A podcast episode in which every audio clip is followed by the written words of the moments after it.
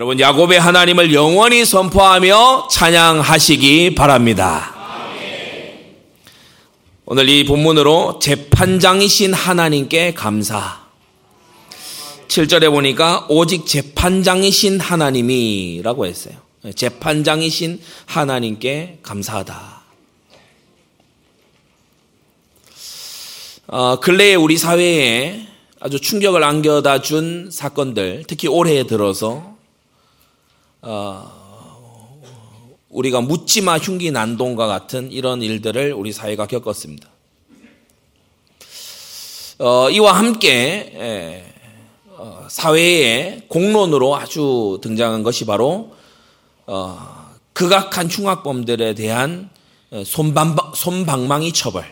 음, 이게 예, 우리 사회의 이슈로 어, 등장을 했지요. 어, 교도소에서 어떻게 지내나 굉장히 예, 안 좋게 지내겠지. 근데 예, 보니까 어, 따순물 다 나오고 텔레비전 있고 마치 이 고시원에서 힘들게 사는 이, 이 아주 어, 학생들이 감옥보다도 못한 어, 그러한 어, 삶을 사는 이런 상황을 보면서 많은 사람들이 불의하다. 너무 옳지 않다.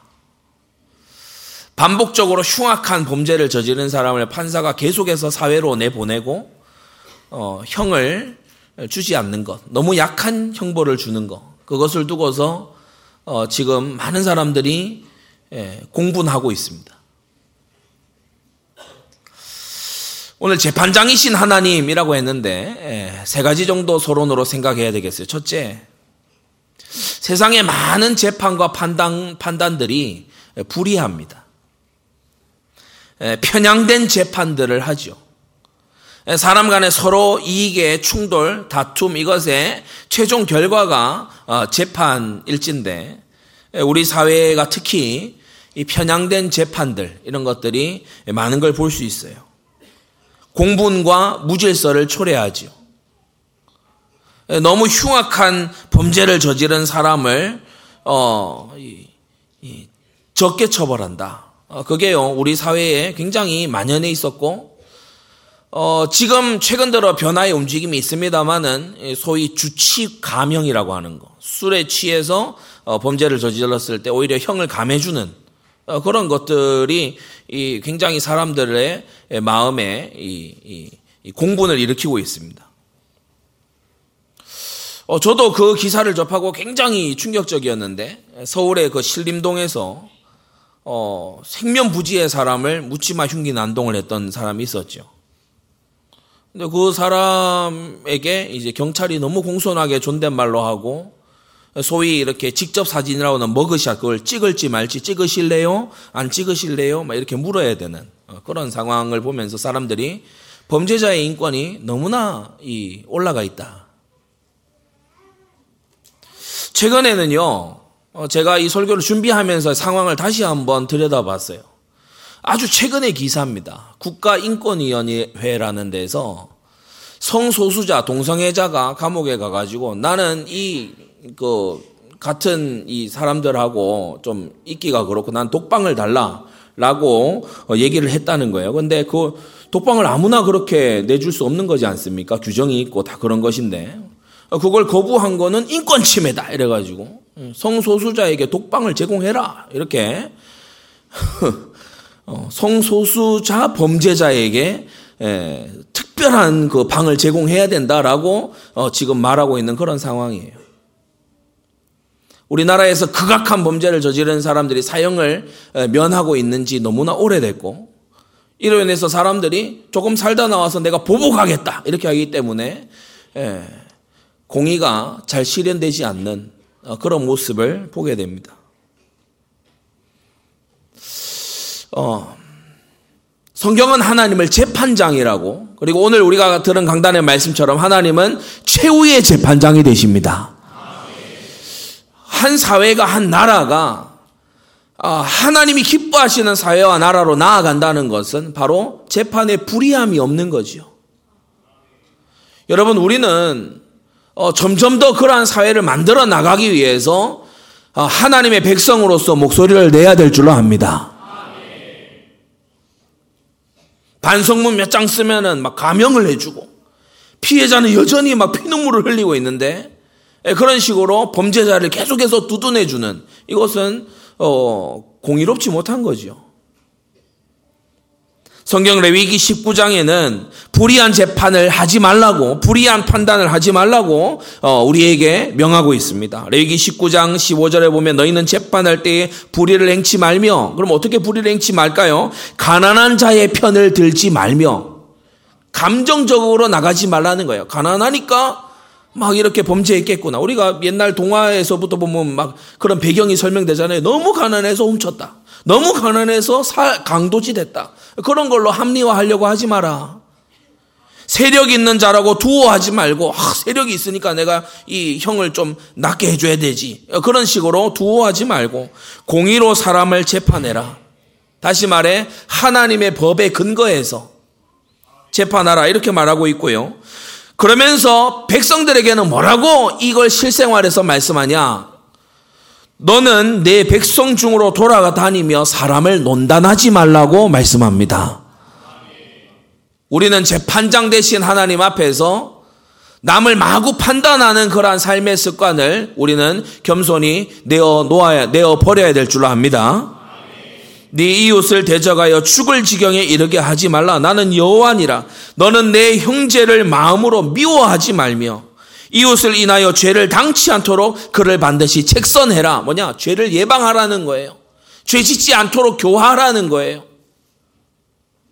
그래서 교회는 죄, 죄가 사회에 범람하지 않도록 이 나라에 죄가 넘실되지 않도록 가늠하지 말라, 도적질하지 말라, 살인하지 말고 탐내지 말고 거짓 증언하지 말고 그런 그런 하나님의 윤리적인 요구들을 교회는 계속해서 함으로써 이 세상의 빛과 소금의 역할을 감당하는 것입니다.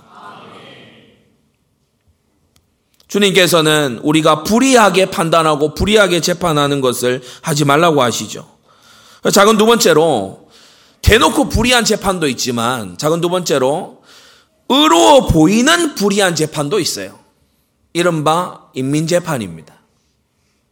모두 다가 그렇게 하자고 하니까 군중이 나와서 때를 쓰니까 여러 사람들이 다수가 막 밀어붙이니까 그렇게 되어가는 걸 우리는 인민재판이라고 얘기하죠. 이 사람들이 이 사람들이 가지고 있는 개념은 민심이 천심이다라는 개념이에요. 이 민심이 천심 아니냐라고 하는 개념이에요. 여러분 민심이 천심이 아니고 하나님의 말씀이 기준이다. 수십만 명이 모여서 아니 유엔이 회의를 해서 오늘부로 지옥 없는 걸로 결정한다 해도 성경에 지옥이 있고 지옥은 실제합니다. 여러분 우리가 복음의 아주 클라이막스에서 이 빌라도의 재판이 나오죠. 이 빌라도의 재판이 전형적인 인민 재판이었습니다. 유대인들이 몰려가서 빌라도를요 압박했어요. 어? 예수를 못 박으라고 압박했어요. 대신 바라바를 내놓으라고 어, 이 빌라도를요 압박한 거예요. 그 군중의 성화에 못 이겨서 빌라도가 분명히 얘기했어요. 이 자에겐 죄가 없다. 근데 죄 없는 줄 알면서 군중의 그 인민의 군중의 대중의 그 압박에 못 이겨서 빌라도가 내어주게 되죠. 복음의 대속의 십자가 죽음의 그 핵심 부분에 바로 이 불의한 인민 재판이 있었다는 거예요. 우리는 다수의 판단을 따라가지 말고 또는 불의한 판단을 따라가지 말고 오직 재판장 대신 하나님의 말씀에 귀 기울여야 됩니다. 하나님이 뭐라고 판단하시는가? 하나님은 어떻게 바라보고 계시는가? 하나님은 이 사안에 대해 뭐라고 말씀하시는가? 하나님은 이 사안에 대해서 가장 무엇을 원하시는가? 이게 우리의 주된 관심사입니다. 그리고 작은 세 번째로 지상의 모든 흠이 있는 이런저런 재판들 또 우리의 판단에도 한계가 있습니다. 그죠? 우리의 한계 있는 이런 판단들을 모두 뛰어넘는 천상의 최후 대심판이 남아 있음을 알아야 됩니다. 의로운 대심판, 천상의 재판장 되신 우리 하나님의 최후 심판이 남아 있다는 사실을 여러분 오늘 이 추수감사 수장절을 맞이하면서 우리는 유념해야 되겠습니다.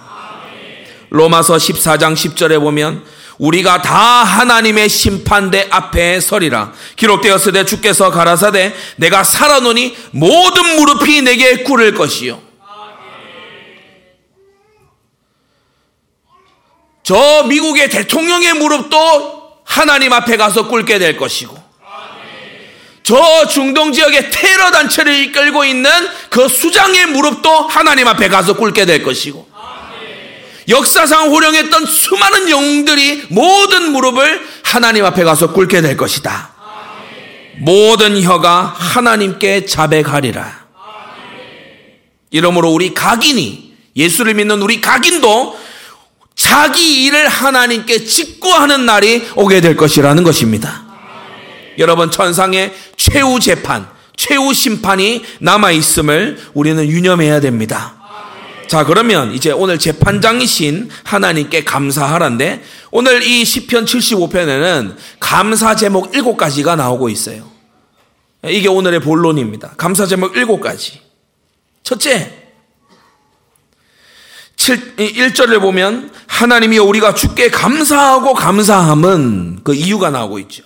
주께 감사하고 감사함은 첫째, 주의 이름이 가까움이라. 여러분 복음의 시대를 만난 것을 감사하시기 바랍니다. 어떤 시대엔 주의 이름이 멀리 있던 그런 민족들도 있었지요. 그러나 주의 이름이 가깝, 가까운 이것으로 여러분 우리는 감사합니다. 하나님을 성경을 천하인간의 구원을 만한 다른 이름을 주신 적이 없는 오직 그리스도 예수 그 이름을 알게 된 것을 감사하십시오. 주의 이름이 내게 가까움이라. 여러분, 구원자의 이름을, 그 이름을 부르기만 하면 주의 이름을 부르는 자는 구원을 얻으려 하신 그 이름을 알게 되었으니 얼마나 이것이 감사한 일입니까? 여러분, 우리는 때때로 감사의 이유마저도 너무나 자기 중심적일 때가 있습니다. 감사합니다. 뭘 감사하냐? 병 낫게 해줘서 감사합니다. 감사합니다. 뭐가 감사합니까? 아, 직장 들어가게 해주셔서 감사합니다. 뭐가 감사합니까? 합격하게 해주셔서 감사합니다. 성경은 이렇게 말합니다. 여호와께 감사하라. 그는 선하시며 그 인자하심이 영원함이로다. 감사의 화살표가 달라요. 우리는 하나님께 감사합니다. 내가 받아서, 내가 이루어져서, 내가 행복해져서 내가 곤란해서 빠져나와서 내 문제가 해결되어서 감사합니다. 성경은 뭐라고 얘기한다고요? 여호와께 감사하라. 그는 선하시며 그 인자하심이 영원하미로다. 주의 이름으로 인하여 감사하세요. 제가 집에 이렇게 들어올 때에 물론 제 아들을 그렇게 교육을 해둬서 그런 거기도 하지만 먼저 달려 나오면서 아빠 하면서 달려서 저에게 안깁니다. 제가 손에 뭐 먹을 거에 줄 거 이런 걸 들고 와도 그것부터 보는 게 아니고 아빠 이러면서 달려옵니다. 근데 만약에 아빠 하면서 안 달려오고 치킨 이러면서 달려오면 저는 별로 영화로움을 받지 못할 것 같아요. 기쁠 것 같지가 않아요. 여러분 하나님의 손을 보고 기뻐하지 말고 주님의 그 이름을 인하여 주님의 그 얼굴을 인하여 감사하는 여러분 되기 바랍니다. 성경 말씀이 놀랍지 않습니까? 오늘 오전에 우리가 교동문을 함께 고백했지만 그분에 대해서 감사하라고 말합니다. 우리의 상황에 대해서 감사하는 게 아니고 그분에 대해서 그 이름에 대해서 감사하라고 말하고 있는 거예요. 두 번째, 이 시편 75편은 무엇을 감사하고 있습니까? 우리는 무엇을 감사해야 됩니까? 두 번째, 사람들이 주의 기사를 전파하나이다. 1절입니다. 사람들이 주의 기사를 전파합니다. 무슨 말입니까? 전도의 시대를 만난 걸 감사하십시오. 저와 여러분들 주변에 지금도 하나님의 행하심을 전파하는 이들이 있음에 감사하시기 바랍니다. 여러분 사거라드는 정체되고 퇴보하고 있는 그런 교회들도 세상에는 많이 있는데 전도하는 목회자, 전도하는 교회, 전도하고 성장하는 교회, 전도하고 성장하고 확산하는 교회, 전도하고 성장하고 확산하고 저렇게 주의 전을 지어가는 교회를 만난 것을 감사하십시오. 내가 전도 열매가 됐고 또 나를 통해서 전도 열매가 일어난 것에 감사하시기를 바랍니다. 저는 한 번씩 너무 감사할 때가 있어요. 어떤 성도님으로부터 이 감사한 소식을 이게 듣게 되는 거예요. 뭐냐? 진짜 제가 교회에 마음을 담게 됐는데 어, 이, 이 부목사님하고 대화하면서 제가 그때 마음을 결심을 굳혔습니다. 너무 감사해요. 주께 접붙임 받고 교회에 접붙임 받아서 이가 자라나가는 것을 보면 얼마나 감사한지 모릅니다. 여러분 앞에 우리가 오전에도 놓여 있었고 지금도 여러분 눈앞에 보이고 있는 이 열매는 필수적으로 세 가지가 있어야 열매를 어, 우리가 이렇게 보게 되는데 열매가 열매답기 위해 세 가지 필수 조건이 있어요. 첫째, 생명이 있어야 돼요. 생명 없으면 열매 안 생깁니다. 씨가 있고 생명이 있어야 이 열매가 맺히는 거지. 아무 생명 없는 데다가 계속 걸음 주고 물 줘봐야 아무것도 일어나진 않죠. 생명이 첫째 있어야 되고 두 번째 열매 맺으려고 하면은 인내해야 돼요. 첫째 생명이 있어야 되고 두 번째 이 어, 나무 가지에서 떨어져 나가면 안 돼요. 그 자리를 지켜야 돼요. 비가 오나 바람이 부나 햇볕이 쨍쨍한 날에도 자기 자리를 지켜야 열매를 맺을 수가 있다는 거예요. 죽게 붙어 있고 가지된 교회에 붙어 있어야 살 수가 있다는 것입니다. 여러분 젊고 푸르른 저 사철 소나무가 소나무를 몇 번만 옮겨 심어 보십시오. 금방 시들어 죽어버립니다. 여러분 교회에서 우여곡절을 지나 이런저런 것을 지나서 여러분 나하고 껄끄러운 사람도 또는 나하고 너무 잘 맞는 사람도 계속해서 해 나가면서 그리스도 안에서 한 성전으로 지어져 가는 그 속에 열매가 있는 것이죠. 그리고 생명이 있고 아무리 인내해도 세 번째 거두어 주는 이가 없으면은 열매는 이렇게 되지 못합니다. 지금도 누군가 수확하지 않아서 계속해서 나무에 덩그러니 매달려 이 겨울이 왔을 때 점점 더 쪼그라들고 아무도 그를 거두어 주지 않아서 점점 더 쪼그라들어서 마침내 썩 썩고 그리고 땅에 떨어지고야만은 그러한 열매들도 있습니다. 열매가 열매다우려면 제때에 수확되는 제때에 거두는 이의 손을 어, 타게 되는 이러한 일이 필요하지요. 성도 여러분, 우리는 그리스도 예수 안에서 알곡으로 주님의 곳간에 드리게 될 줄로 믿습니다. 오늘 죽음에 대해 담임 목사님 설교해 주시면서 제가 새삼, 새삼스럽게 청교도의 그 어, 일화들이 이제 생각이 나더라고요. 어, 청교도들의 가진 놀라운 전통 중에 하나가 뭐냐 하면 어, 죽음의 침상 앞에서 노래했다는 겁니다. 주님께서 오늘 이 생명을 거두어 주신다. 주님의 곳간에 들여 주신다. 많은 어, 이, 이 알곡들이 밭에서 이렇게 자라나고 자라나지만 주인의 손에 거두어져야 곳간에 들여질 수 있듯이 그리스도인은 주 안에서 죽음이 복이 있음을 계시록 14장 13절 말씀이 진리임을 우리는 알고 있습니다. 그래서 죽음과 죽음 이후가 더 소망이 되는 그와 같은 존재가 된 줄로 믿습니다. 세 번째, 시편 75편이 감사하고 있는 것은 바로 2절부터 이어지는 주의 말씀 때문이죠. 의의 소망을 가진 것을 감사하고 있습니다. 2절 보세요. 주의 말씀이 내가 정한 기약을 당하면 정의로 판단하리라. 주님께서 말씀하십니다. 내가 정의로 판단하리라. 내가 재판할 거고 내가 판단할 것이다. 그래서 우리는 자유예요.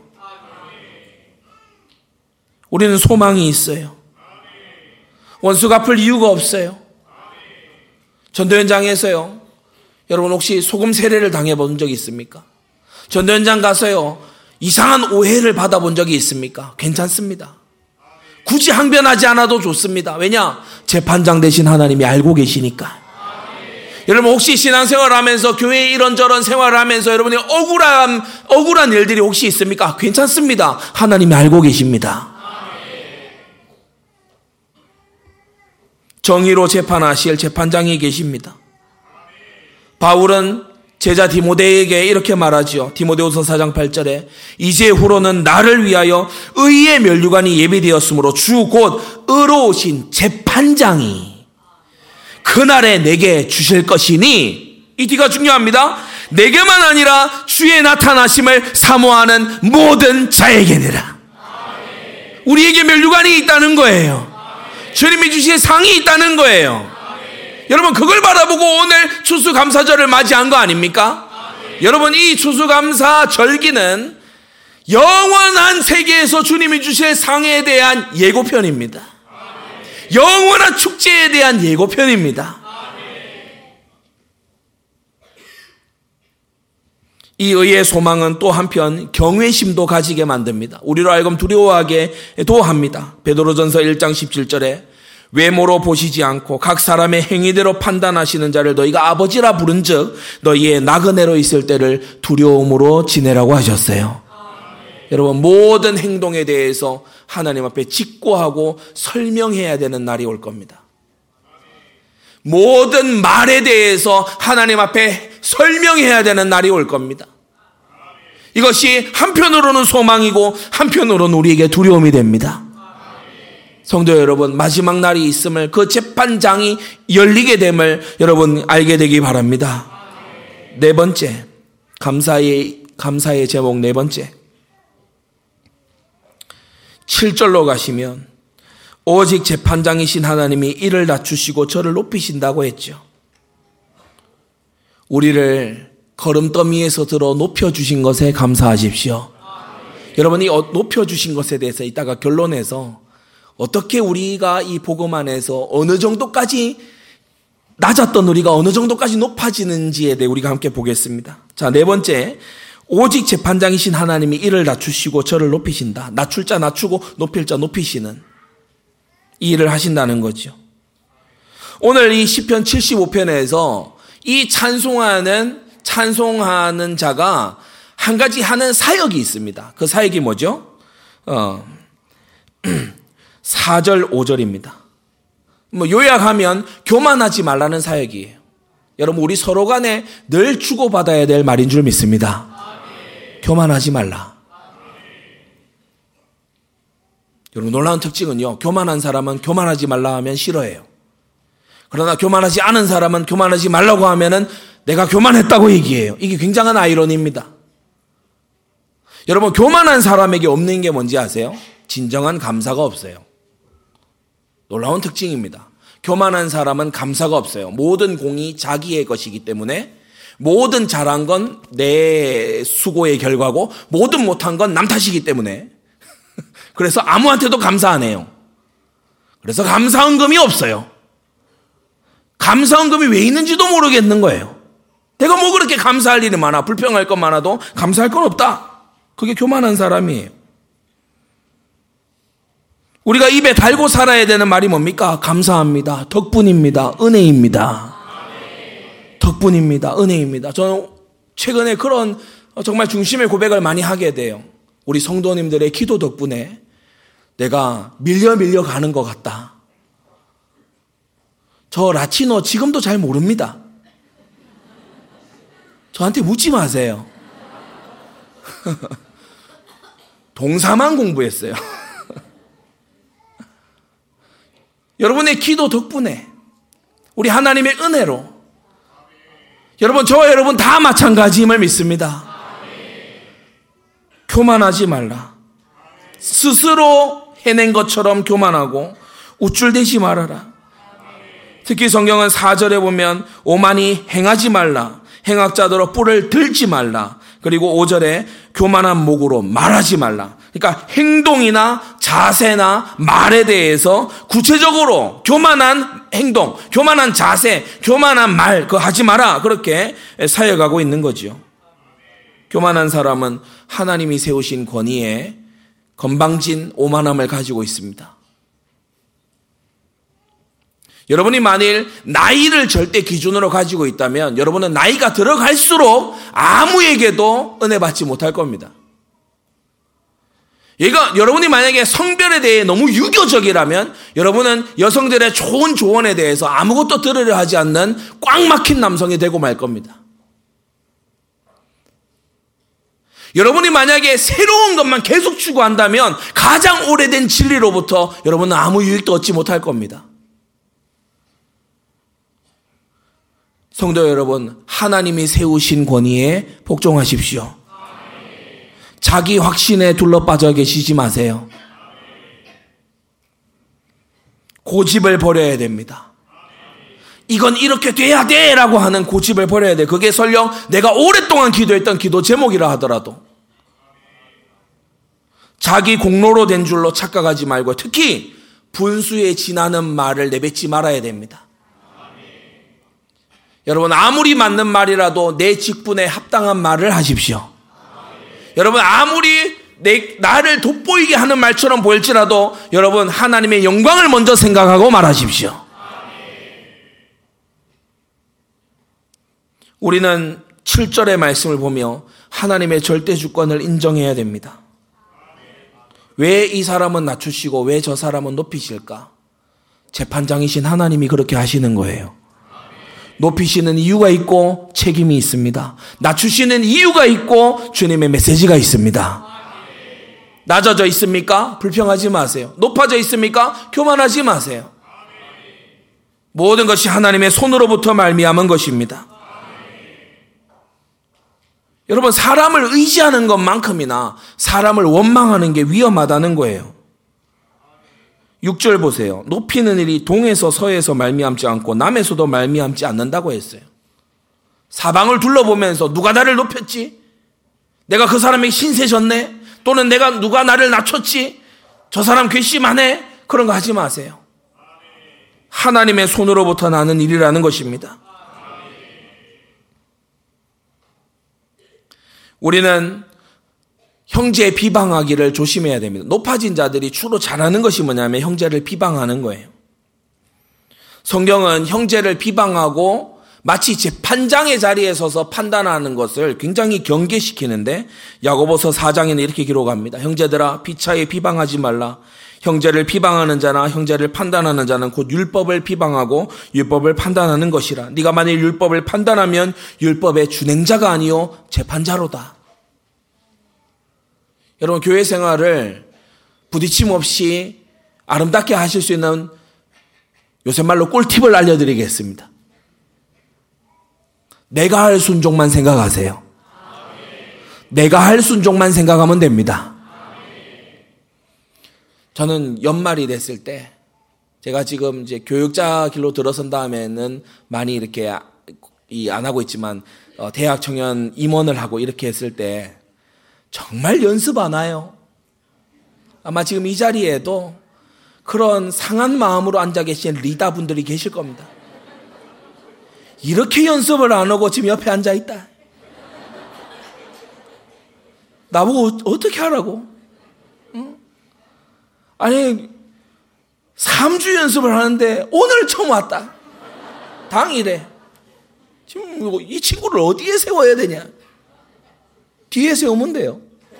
잘 안 보이는 데 있잖아요. 본인도 알아요. 앞에 못 선다는 거 알아요. 저는 교회 생활 안 해봤습니까? 다 마음 압니다. 크리스마스 뮤지컬을 이렇게 하는데 전날에 다 몰려오더라고요. 그래서 전날 배역을 나눠줬어요. 그럴 수 있어요. 그럴 수 있어. 우리 칼빈주의의 최대 강점이 뭡니까? 전적 부패.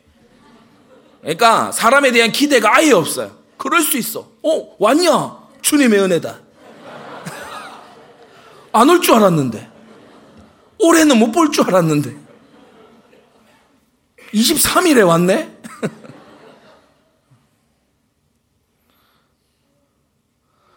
어, 우리가 이 교회 일을 하다가 어려워지는 이유가 뭐냐 하면 일말의 기대를 걸어요. 그래도 최소한 이런 걸 가지고 있어요. 그러면서 자기 기준을 가지고서 막 비방하고 판단해요.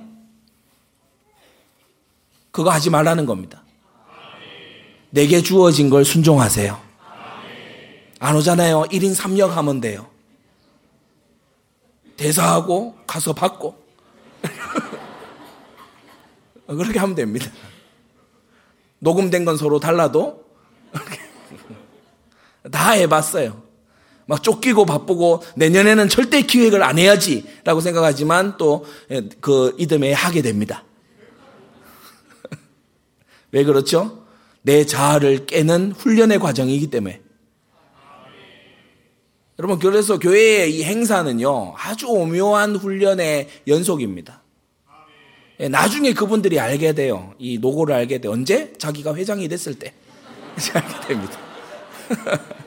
그때 여러분이 원수를 이제야 갚겠다 이러면서 또 안 나가고 이러지 마시고 여러분 보다 성숙한 마음을 가지고 너무 많이 공감들 하시네요.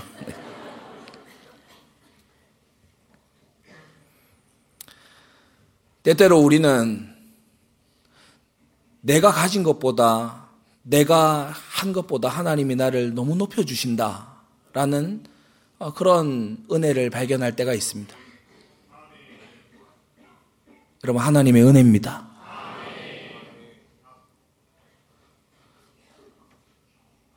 내가 낮아져야, 낮아져야 되는 것보다 주님께서 덜 낮춰주신다라고 여겨질 때가 있어요. 이것도 주님의 은혜입니다. 우리는 우리가 응당 받아야 될 것보다 항상 좋은 것을 받고 있습니다. 다윗은 원래 죽었어야 됐어요. 다윗은 원래 죽었어야 했어요. 율법에 따르면 죽었어야 됐어요. 그러나 그가 살아서 솔로몬을 받고 그가 살아서 주의 백성에 기쁘게 드리는 헌금을 받고 그가 나중에는 나이 많아 늙었을 때 왕의 침실이 춥다 하여 대신들이 이스라엘에서 가장 아름다운 여인 아비삭 침소에 넣어 주었으나 그는 동침하지 않았습니다. 젊은 날 자기의 육신의 정욕을 따라서 저지른 그 죄악의 쓴맛을 본 다윗은 이스라엘 전역에서 가장 아름다운 여인을 대신들이 왕의 침실로 들여보냈지만 거기에 끄떡도 하지 않았어요. 그리스도인의 성화란 이런 것입니다.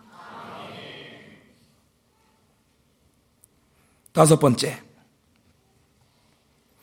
오늘 본문이 감사하고 있는 감사의 제목 다섯 번째는 바로 우리가 진노의 잔을 마시지 않은 것입니다. 진노를 당하지 않은 것. 재판장이신 하나님은 본문의 연속해서 말하십니다. 3절. 땅과 그 모든 거민이 소멸될 것이다. 옛 하늘과 옛 땅은 종이축 말리듯이 다 말려가고 그곳에 있는 모든 사람들이 사망 앞에 무너지게 되는 그 심판 그것이 있을 것이다. 8절에 여호와의 손에 잔이 있어 술 거품이 일어나나니 실로 그 찢기라도 땅의 모든 악인이 기울여서 다 받아 마셔야 되는 그와 같은 하나님의 진노의 잔. 여러분 기억하십니까? 마태복음 29장 36절에 우리 예수님께서 이 잔을 대신 받으셨습니다. 오늘 시편 75편 8절에 나오는 이 여호와의 진노가 담긴 거품이 일어나는 그 찢기까지도 모조리 마셔야만 하는 이 진노의 잔을 우리 예수님은 완전한 사람이신 우리 예수님은 할 수 있다면 피하고 싶으실 정도로 어마어마한 진노의 잔이었지만 마태복음 29장 36절 그러나 나의 원대로 마옵시고 아버지의 원대로 하옵소서. 이 진노의 잔을 대신 받으신 그리스도를 인하여 우리는 감사합니다. 여러분 왜 이런 거품이 일어나는 잔에 가득 따른 포도주와 같이 우리 요한계시록에서도 잔에 가득 담긴 포도주가 진노의 표상으로 나타나 있죠. 뭡니까? 포도주 술 이게 뭡니까? 마시면 취하는 겁니다. 마시면 비틀거리는 거예요. 마시면 정신을 잃어버리는 거예요. 여러분 이게 뭘 말합니까? 왜 이런 진노가 일어납니까? 바로 죄 때문입니다. 잘 들으십시오. 죄는 치료해야 되는, 치유해야 되는 질병이 아니라 죄는 책임져야 되는 잘못이고 치러야 하는 벌금입니다. 죄에 대한 개념이 너무 인본주의화되어 있어요. 죄는 코 막히는 비염이 아닙니다. 죄는 책임이 있는 거예요. 심리나 뒤틀린 자아상이나 그리고 이 죄로 인해서 내가 뭘 받을까 안 받을까가 아니라 죄가 낳는 첫 번째 해악은 뭐냐면 하나님을 향한 반역이고 도전이라는 데 있어요. 여러분, 죄는 심리의 문제가 아니고, 죄는 나 자신의 어떤 생각이나 감정의 문제가 아니고, 죄는 거룩함의 문제입니다. 데이비드 웰스라는 사람은 용기 있는 기독교라는 책에서 이렇게 말합니다. 우리는 잘 들으세요. 늘 치료하는 치료를 가져오는 위안을 열망하고 있기 때문에 하나님의 거룩하심에 근거한 신앙 이것이 요구하는 자기 절제와 희생 이 우리에게는 아주 불쾌한 것이 되고 말았다. 우리는 내가 치료받고 내가 어 나아지는 데에 지극한 관심만 기울이고 있어요. 그래서 막 질문합니다. 아니 나단이 다윗의 죄가 사해졌다고 얘기했는데 왜 아들이 죽고 이어져서 왜 다른 아들도 막 죽어나가고 왜 그런 일들이 벌어집니까? 아니 사함 받았으면 죄를 사함 받았으면은 내게 이런 문제가 안 생겨야 되는 거 아닙니까? 그거는 오직 죄를 자기 중심으로만 생각한 것이고 이 우리아를 죽이고 그 아내를 빼앗은 이 죄가 하나님의 영광에 어떤 해를 끼쳤을지를 전혀 생각 안 하는 거잖아요. 하나님은 당신의 영광을 위해서 당신의 영광이 회방 곧 비방받지 않기 위해서 하나님은 징벌의 칼을 빼드신 것입니다. 여러분 그래서 죄는 내가 아프고 내가 고쳐진다라는 것이 아니라 하나님과 우리의 관계 속에 있는 거예요.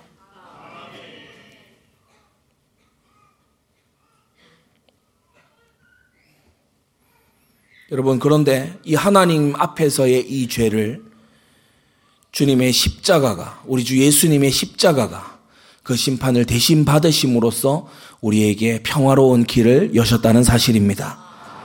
모든 사람은 심판대를 마주하게 됩니다. 십자가의 심판대이든 마지막 흰 보좌의 심판대이든 마주하게 될 겁니다. 해결을 봐야 되는 문제입니다. 우리는 행복에 지기 위해서 예수님의 은혜가 필요한 것이 아니라 마지막 대심판을 지나가기 위해서 주님의 은혜가 필요한 것입니다. 6월절 어린 양의 피를 문설주에 바를 때 이스라엘은 행복해지려고 문설주에 바른 게 아니에요. 이스라엘을 심판하고 그, 그 애굽 땅에 처음 난 것을 모두 치시는 하나님의 진노로부터 6월에 가기 위해 피를 바른 겁니다. 죄를 징벌하시고 유일하고 절대적인 재판장이 되셔서 그 어떤 악도 용납하지 않으실 그 주님 앞에 여러분 그 하나님 앞에서 우리는 보혈의 사계로 덮여 있어야 합니다. 그것이 지나가기까지. 여러분 이래서 그리스도의 보혈이 복음이 필요한 거예요. 오늘날 복음을 얼마나 이기심을 그대로 놔둔 채로 자기 중심성을 그대로 놔둔 채로 우리는요, 복음을 왜곡하거나 편집하거나 축소시키거나 약화시켜서 우리는 전하고 있습니까? 성도 여러분, 죄는 하나님의 영광을 훼손합니다. 죄는 하나님께 도전합니다. 그래서 주님의 진노의 잔이 앞에 놓여 있는데 우리 앞에 놓여 있는 그 잔, 네가 감히 너희가 감히 이 잔을 마실 수 있겠느냐라는 그 잔을 주님께서는 겟세만의 기도 이후에 골고다에서 대신 마시신 것이죠. 우리로 마시지 않게 하시려고. 주님이 홀로 다 받으신 그 잔으로 인해 우리는 대신 주님의 살과 피를 먹고 마심으로 그리스도 안에서 하나가 되어 그리스도의 의를 덧입고 하나님의 심판대를 지나가는 것입니다. 여섯 번째. 진노를 당하지 않고 구절에 보면 야곱의 하나님을 영원히 선포하며 찬양할 것이다 라고 하죠. 바로 구원의 은혜를 인하여 여러분 감사하시기 바랍니다. 여러분 하나님의 진노와 용서 그 다음이 구원입니다. 그리스도는 한 영원한 제사를 드렸죠. 그리스도는 예배를 드리신 거예요. 십자가의 대속은 피제사인 거예요. 단번에 영원하게 다시는 없을 영원한 피제사를 그리스도께서 하나님께 예배 드리신 거예요. 그, 그것으로 나타난 결과물, 그것으로 나타난 결과물이 저 여러분들의 구원입니다. 하나님의 의가 만족되고 하나님의 사랑이 충족된 그 결과물이 그 주변에 서 있는 것이 저와 여러분들의 구원입니다. 만일 구원 지상주의라면 만일 구원만이 하나님의 절대적인 계획이라면 하나님은 만인을 구원하셔야 되죠. 지옥이 없어야 맞습니다. 그러나 하나님은 구원이 주님의 최대의 목적이 아니라 그보다 더 상위의 목적이 있으니 바로 하나님의 영광입니다. 야곱의 하나님을 영원히 선포하고 무슨 의미죠? 시편이 특히 야곱 또는 이스라엘을 구분해서 쓰는데 야곱의 하나님 이렇게 표현할 때는 다음과 같은 의미가 있습니다. 야곱 같은 나를 건져 주신 하나님을 야곱 같은 나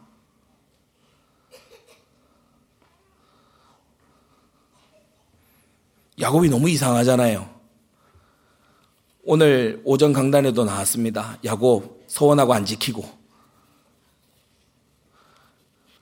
야곱은 가장 많이 은혜 받고 가장 헌신 안 한 사람이에요. 너무 이상하잖아요.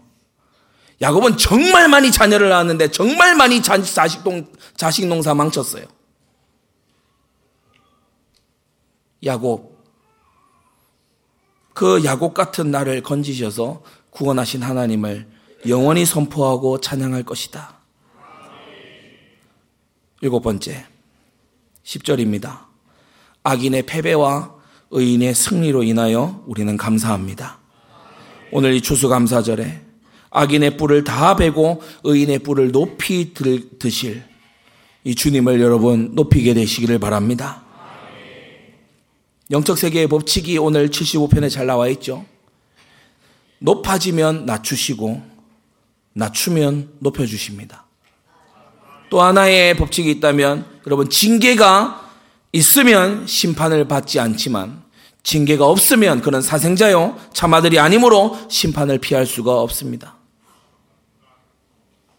고린도전서 11장 32절에 우리가 판단을 받는 것은 죽게 징계를 받는 것이니 이는 우리로 세상과 함께 죄의 정함을 받지 않게 하려 하심이다라고 했어요.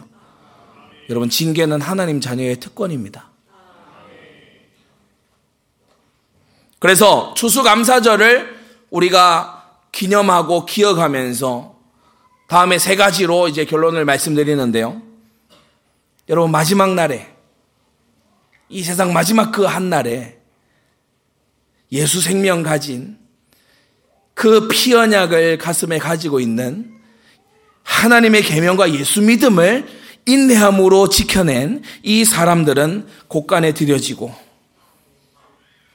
거짓 확신과 온갖 종교와 우상으로 더러워져 있는 죽정이는 불에 던져지게 되는데 저희는 영벌에 들어가고 의인들은 영생에 들어가리라고 주님은 명확한 구분선을 말씀하고 계신다.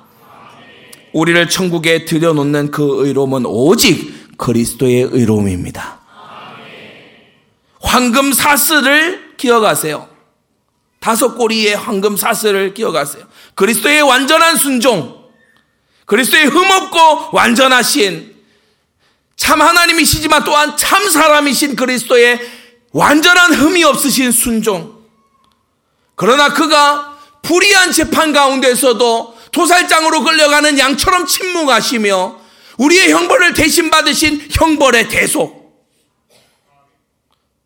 그가 죄가 조금이라도 있으시다면 아무것도 대속할 수 없겠지만 주님은 아무런 죄가 없으셔서 그의 받은 형벌은 우리의 대속이 되는 것이고 이 대속의 현장에서 주님은 당신의 의를 우리에게 우리의 죄를 당신에게 상호 전가를 해 주신 것입니다.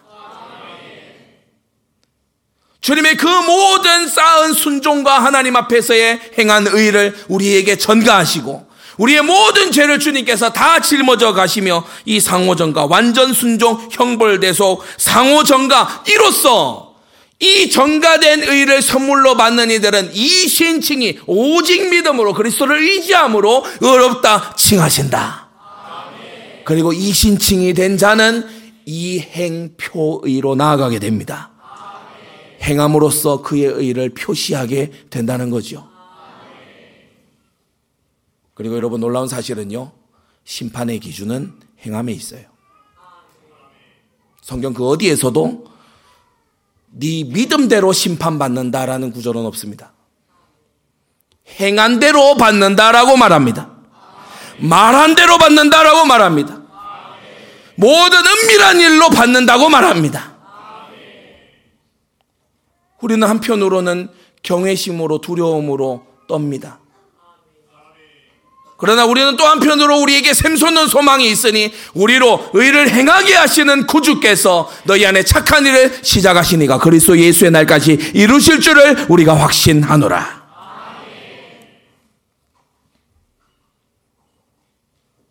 그 의가 그리스도의 그 전가된 의가 우리로 순종하고 회개하고 인내하고 소망하게 만듭니다. 죄로 향하던 길목에서 돌아서게 만들고 우리로 하여금 변함없이 소망하게 하고 변함없이 두렵게 하는 것이 바로 그리스도의 부어진 전가된 의라는 것이에요. 그러나 여기가 끝이 아닙니다. 그렇게 곳간 안에 들어가고 천국 문에 입성해서 들어가는 그 심판대, 그 심판대 그 위에 재판장으로 앉으신 분은 다름 아닌 저와 여러분들을 위해 살찌고 피 흘리신 그리스도시라는 사실이에요. 요한복음 3장 35절 아버지께서 아들을 사랑하사 만물을 다 그 손에 주셨다. 고린도후서 5장 10절 우리가 다 반드시 그리스도의 심판대 앞에 드러나게 될 것이다. 누구의 심판대라고요? 그리스도의 심판대. 여러분 저는 이 장면을 계속해서 그려보는 너무 영광스러운 거예요. 여러분 우리에게 의를 전가하시고 우리를 위해 살찌고 피 흘리시고 우리를 위해서 우리를 구원하기 위해 부활하신 그 주님께서 재판장 자리에 앉으셔서 사탄의 참소가 날아드는 그 재판장 자리에서 주님께서요, 우리에게 눈질하십니다. 눈질하셔요. 내가 너 알아. 내가 널 알아. 내가 너를 내 손바닥에 새겼어. 내가 너를 알아. 우리도 놀라게 될 거예요. 그러나 여기가 끝이 아닙니다. 마지막으로 무엇을 성경은 말하고 있냐? 하나님의 백성이 그 마지막 심판의 날에 주님과 함께 보좌에 앉아서 심판에 참여하게 될 것이다. 여러분, 의인의 뿔을 높이 드시는데, 10절, 의인의 뿔을 높이 드시는데, 어디까지 들어 올리시느냐? 나와 함께 보좌에 앉게 해 주겠다. 계시록 20장 4절에 내가 보자들을 보니 거기 앉은 자들이 있어 심판하는 권세를 받았더라. 여러분 이 마지막 심판 때에 주님과 함께 그러니까 성도 참여 재판입니다. 함께 그 앉게 될 성도의 그 놀라운 권세를 바라보면서 고린도전서 6장 2절에 바울은 뭐라고 말합니까? 이렇게 성도가 세상을 판단할 것을 너희가 알지 못하냐? 너희가 저 비루한 세상 법정에 가서 서로 다투고 있어야 되겠네. 너희는 하늘 법정에 재판장 옆에 앉아서 그 재판에 참여할 그 성도의 권세를 가진 자들이다. 너희가 온 세상을 재판할 자들이야. 그리스도 안에서 마태복음 19장 28절 세상이 새롭게 되어 인자가 자기 영광의 보좌에 앉을 때에 예수님의 말씀이죠. 나를 쫓는 너희도 열두 보좌에 앉아 이스라엘 열두 지파를 심판하리라. 주님은 걸음더미와 죄악 구덩이에 있던 우리를 끌어올리셔 구원하신 정도가 아니라 그, 지, 그 어, 이 천국이냐 지옥이냐를 다투는 이 일에 친히 재판장이 되어 주시고 그러니까 우리의 변호사와 재판장은 한 분이죠. 그러니까 한 분이 되어 주시고 거기서 끝이 아니라 우리를 같이 재판 자리에까지 이 뿔을 도대체 어디까지 끌어올리셔서 우리를 영화롭게 해 주시는 하나님이란 말입니까? 여러분 오늘 이 수장절에 주님 우리를 알곡으로 곳간에 들이시는 뿐만 아니라 오늘날 우리의 손으로 주님의 택하신 자들, 택자들을 주님의 그 타작마당 안으로 주님께서 정하게 하시고 끌어들이실 뿐만 아니라 우리로 하여금 주님께서는 그 재판의 자리, 그 심판의 자리에까지 끌어올리셔서 나와 손을 마주 잡고 나와 열국을 다스리는 왕 같은 제사장들이 되자. 나와 함께 보좌에 함께 해주겠다.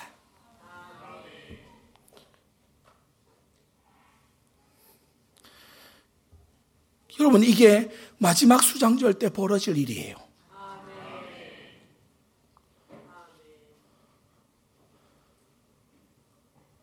저는 이건 너무나 말이 안 되는 하나님의 놀라운 은혜라고 생각합니다.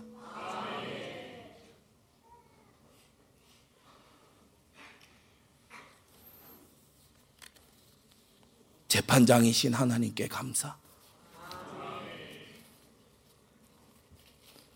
여러분은 그리스도 안에서 여러분이 어느 정도로 높아질지 아직 감이 잘 안 오시죠? 그리스도 안에서 어느 만큼 영화로워질지가 감이 안 오시잖아요. 부활의 육체를 입는 건 시작입니다.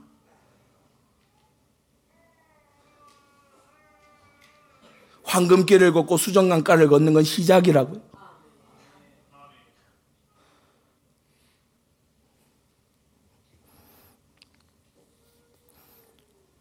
우리가 이 초월적이고 영원한 끝나지 않는 이 영원한 세계를 내다볼 때에 우리는 오늘 오전에 들은 것과 같이 다윗처럼 담담한 확신으로 이 세상의 고난을 헤쳐나갈 수가 있는 겁니다.